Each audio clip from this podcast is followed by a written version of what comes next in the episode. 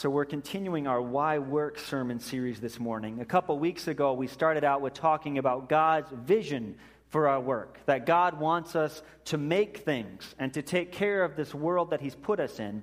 Next week, we'll continue by looking at how God enables us to be really content in the work that we have, and yet also how God pushes us never to just settle in the work that we have.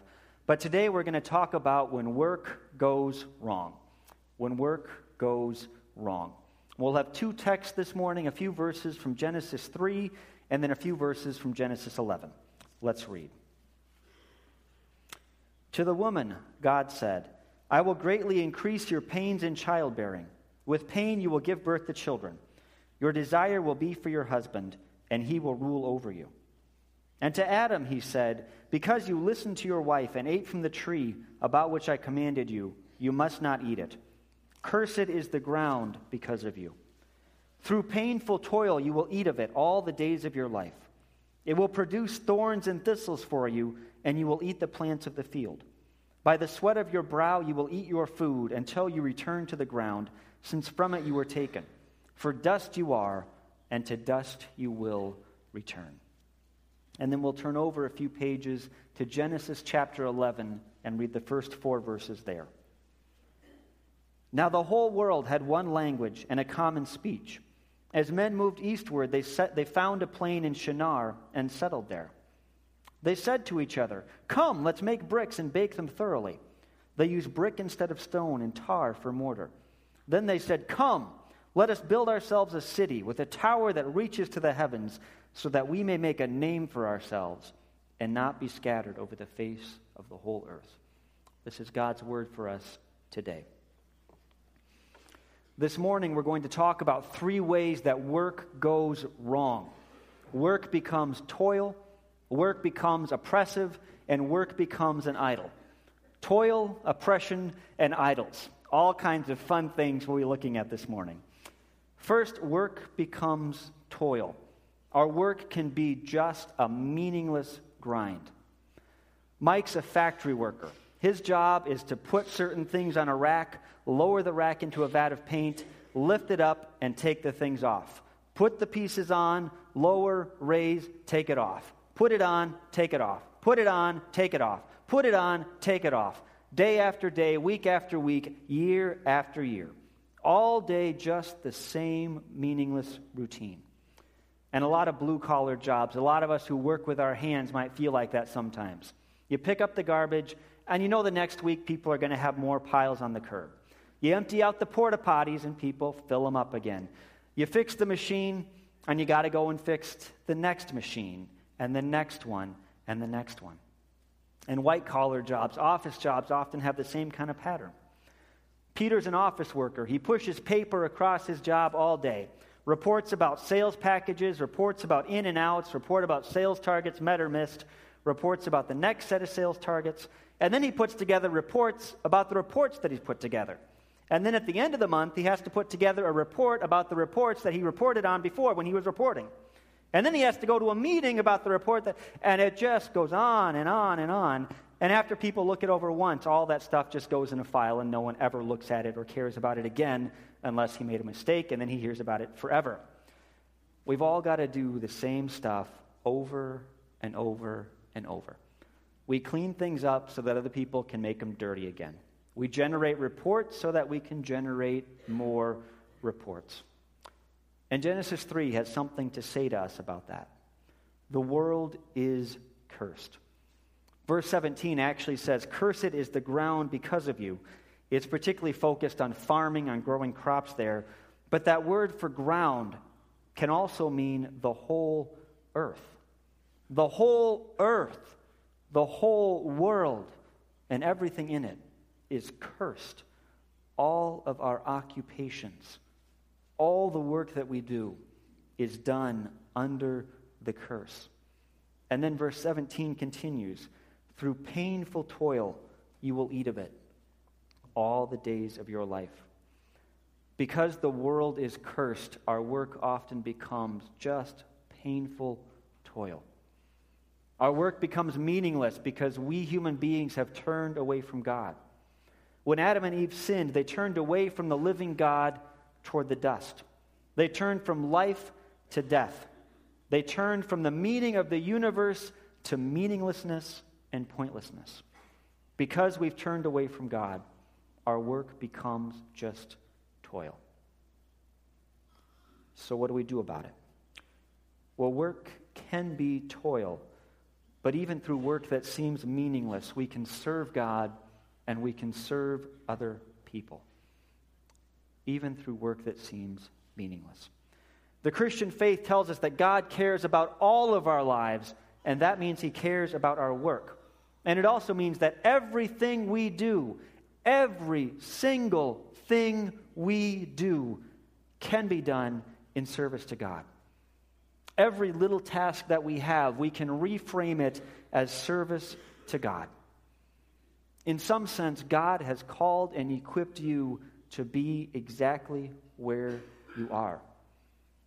Now, that doesn't mean that you have the greatest job you could ever have or that you have perfect work or anything like that. But it does mean that God cares about what you do every single day. It means that your work matters. If you do your job well as a way of serving God, then your work really does matter. And even if the only meaning that your work has is that through it you are trying to do your best as a way of showing gratitude to God, even then that's real meaning and real worth. Even if your job is just running parts through a machine or skimming through spreadsheet after spreadsheet, you can do it to serve God, and that can give meaning to your work. And what's more, through our work, we're often serving other people far more than we realize. Bryce was going on a weekend expedition once, and he got stopped by a construction crew on a two lane highway. So they closed off one side of the road, they were fixing it up, and traffic was taking turns going down the other side of the road. And so, of course, there were a couple signalmen standing out there with those signs that say stop on one side, slow on the other. And every five minutes or so, they'd talk on their radios, and the two of them would flip their signs around and let the traffic go one way or the other. Five minutes later, get on the radio, switch the signs, back and forth all day. Stop, slow, stop, slow, stop, slow, stop, slow. And Bryce was thinking, man, what kind of job is that? This guy's just standing there in his construction outfit in the sun, hour after hour. And he happened to be at the front of the line, and he started talking with the guy a little bit. And he said, How do you stand this job? That has got to be the most boring thing you could ever do. And the signalman standing there had a chance to complain and whine and tell all the bad things about his work, but he didn't. Instead, and he said this apparently without any sarcasm nah, nah, I love this job. I love this job. And you know why? Because what I do matters. Because I'm here, the guys behind me working on my crew, they stay safe. I keep them safe every day. And I keep you safe because I always make sure that there are never two cars that could ever get close to hitting each other. Every single day that I come to work and do this job, I make a real difference in people's lives. And then there was a pause, and it seemed like he was thinking if he was going to say more or not. And then he said, kind of quietly, You know, I'm really grateful I was led here. I'm really grateful that I have this job. Now, if a highway signalman stops slow, stop slow, stop slow out in the sun all day, if he can find meaning and a way to serve in his work, then I think there's hope for all of us. We might have to dig pretty deep sometimes, but all of our work matters. All of our work can be done in a way that serves God and serves others. But having said that, there's a complication we need to address. Sometimes work, often maybe, for your job, maybe it feels like always, work is meaningless. And that's one issue. But there's a deeper issue that work sometimes, often, becomes oppressive. Work can actually be bad. It can hurt us, or it can make us, or put us in positions where it seems like we have to hurt other people. Al is a coal miner in the Appalachian Mountains. He has to be at work every morning. He rides the elevator down, down, down into the earth. He gets on his machine and he has to drive for one or two hours to get to the coal to the uh, rock face where they're working the coal. And his pay doesn't start until he has his hands in the coal. All those hours count for nothing. And then he works long days in the darkness and the noise and the dust. And he's got some protection, but that dust is a killer. A lot of Al's family has died from black lung disease that they got from working down in the mines year after year. And after a long day, Al gets back on his machine. His pay stops the minute he leaves the rock face. He drives for hours back to take the elevator up out of the darkness and go home. And the next day, he comes back and does it all over again. And he'd love to find a better job, but the unemployment rate is so high that there are no other jobs. And if he makes any fuss about his working conditions, he's out the door. There's always someone else they can find. So he goes to work, breathing in his death every day. Becky's an investment banker. Her team unearthed an excellent investment opportunity that is guaranteed to bring huge returns. But the company that they'd work with is odious. They mistreat their workers. The products they make really damage society. It is not, not a good company, not a good product, but it's not illegal. It might be close, but they don't do anything actually illegal. So, what's Becky supposed to do? She can go after the loan and support this company that damages society, or she can sit back and let her own company lose millions and millions and millions of dollars. Teresa works for a zoo. She loves the animals. She loves her job. There's nothing else she wants to do, and her boss knows it. So he's never going to give her a raise, and every year he trims her benefits bit by bit by bit by bit. She can't really get by anymore, but nothing's going to change. Fred's a doctor. He regularly has young women coming to him wanting an abortion. They want their plan B. And he can counsel and he can talk and he can try to guide them on different paths. But at some point, he can't prevent people from making their own medical decisions. Now, that particular situation, by the way, on Sanctity of Life Sunday, should remind us of the importance of supporting organizations that work to provide resources for vulnerable pregnant women. One of the best ways that we can fight the evil of abortion is by caring for pregnant women and by caring for their children. All of us, all of us face challenges at our jobs. So often we're forced into impossible choices by people and by systems. We have to do terrible, dehumanizing work. We get taken advantage of by our companies. We face times when doing good is just going to cause us trouble. We have to wrestle with gray areas. We have to make terrible black and white choices. Our work becomes oppressive. And Genesis actually leads us to expect that. Again, the imagery there is of fields and agriculture, but the text tells us that the earth will produce thorns and thistles for us. And every occupation, every occupation has its own particular set of thorns and thistles. The world is broken. The world will cause us trouble and pain. Life is cursed, and sin keeps on breeding more and more sin. Evil permeates every aspect of our existence, including our work. Whatever field we're in, work can become so oppressive. And so, what do we do with that? What do we do with that? As believers, as believers, we're called to fight and to hope for the kingdom of God. We're called to fight and to hope for the kingdom. For right now, we're called to fight the power of evil. We're called to make sacrifices, to do our best to exercise wisdom, to fight for justice.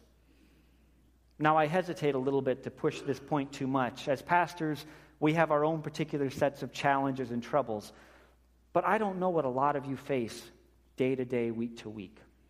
I don't necessarily know the pressure points that you're facing at your job. I don't necessarily know the difficult things that you have wrestled with and the dilemmas that you face every day. I don't want to sound like the armchair quarterback who gets to sit back and tell everyone else, well, do it better. Do it better. You can handle it. But still, still, even with that concern, I have to say that sometimes, even in our work, we're called to make sacrifices for the Lord. When I think about that, I think of the book of Daniel. All the times that Daniel got into trouble for trying to do what was right. He didn't do anything wrong, and because of political power plays and other stuff, he ends up with his coworkers throwing him into a lion's den. And Shadrach, Meshach, and Abednego, they refused to let the conditions of their society and the political order dictate what they would do, and they ended up being thrown into the fiery furnace. And if you really follow God at your job, if you really are intentional about living out the faith and fighting for the kingdom of God, you are going to face fiery furnaces. There is no getting around that. If you never have to wrestle with doing the right thing at work, either you have the best job ever or you're just compromising. If you never catch a glimpse of the fiery furnace in your future, then either you're really lucky or you've just given up on really following God in your work. There are times we need to make sacrifices, and there are times that following God and working for His kingdom will cost us. May cost us a little bit, may cost us big. There's a place for sacrifice. There's also a place for wisdom. And this needs to come after we've talked about sacrifice.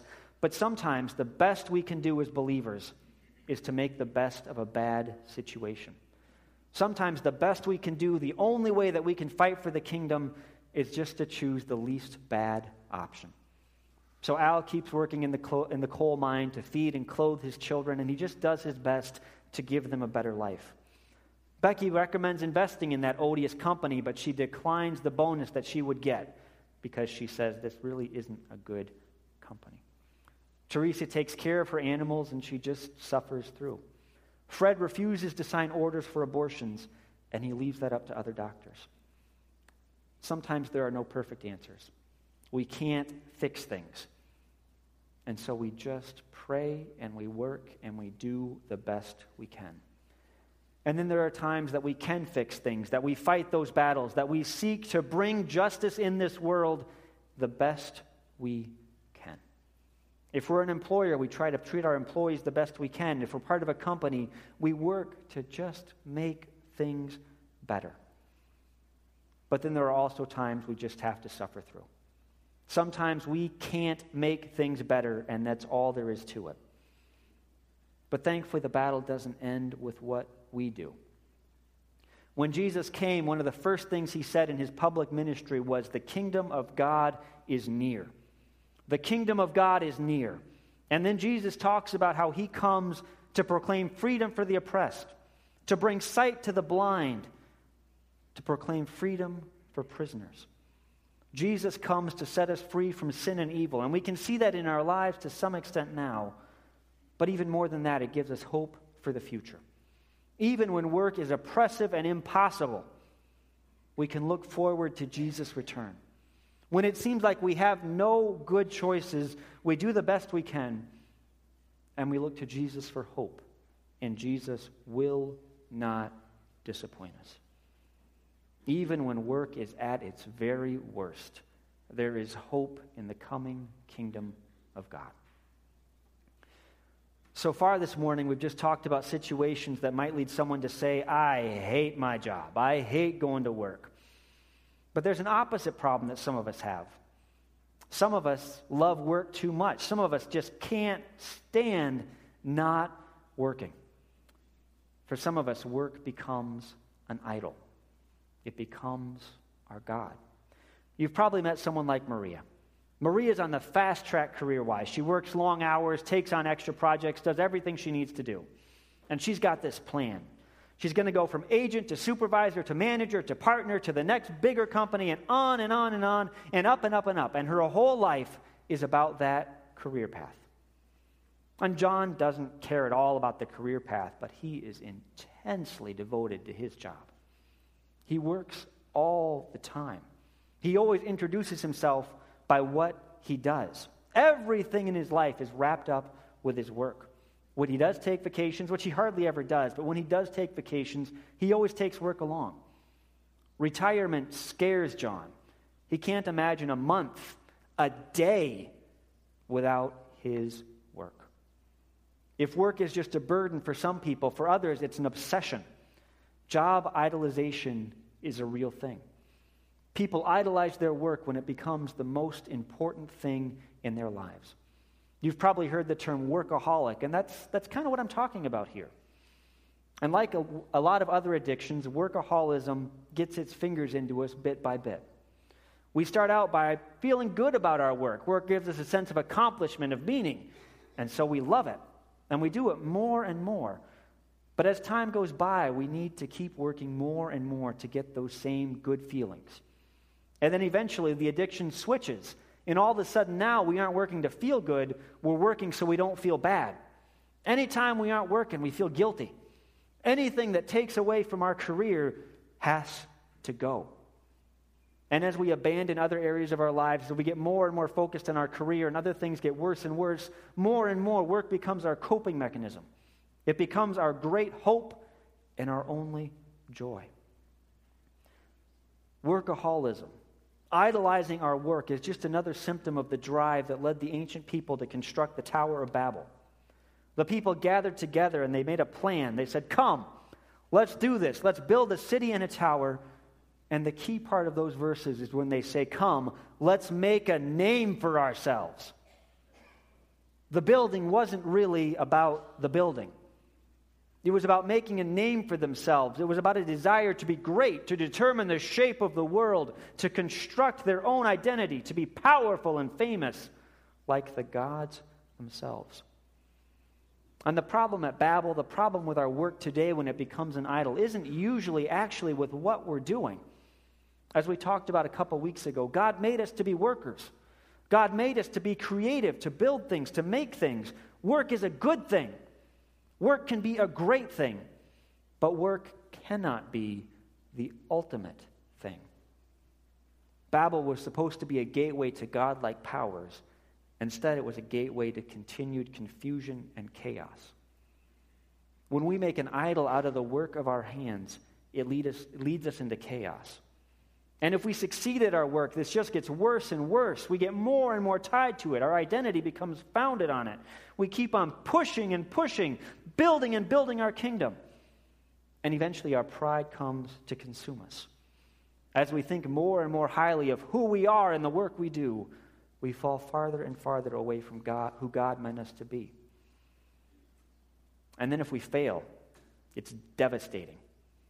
If we lose our jobs or we don't get the next promotion or anything goes wrong, all of a sudden our whole identity is gone. Our lives are shattered. If workers are idle and we succeed, we lose. If workers are idle and we fail, we lose. Work is a great thing, but it is a terrible, cruel, merciless God. If you idolize your job, you will suffer. Work becomes an idol, but in Christ we can find a new identity. Jesus gives us a new and better identity. And there's a smaller and a bigger picture here.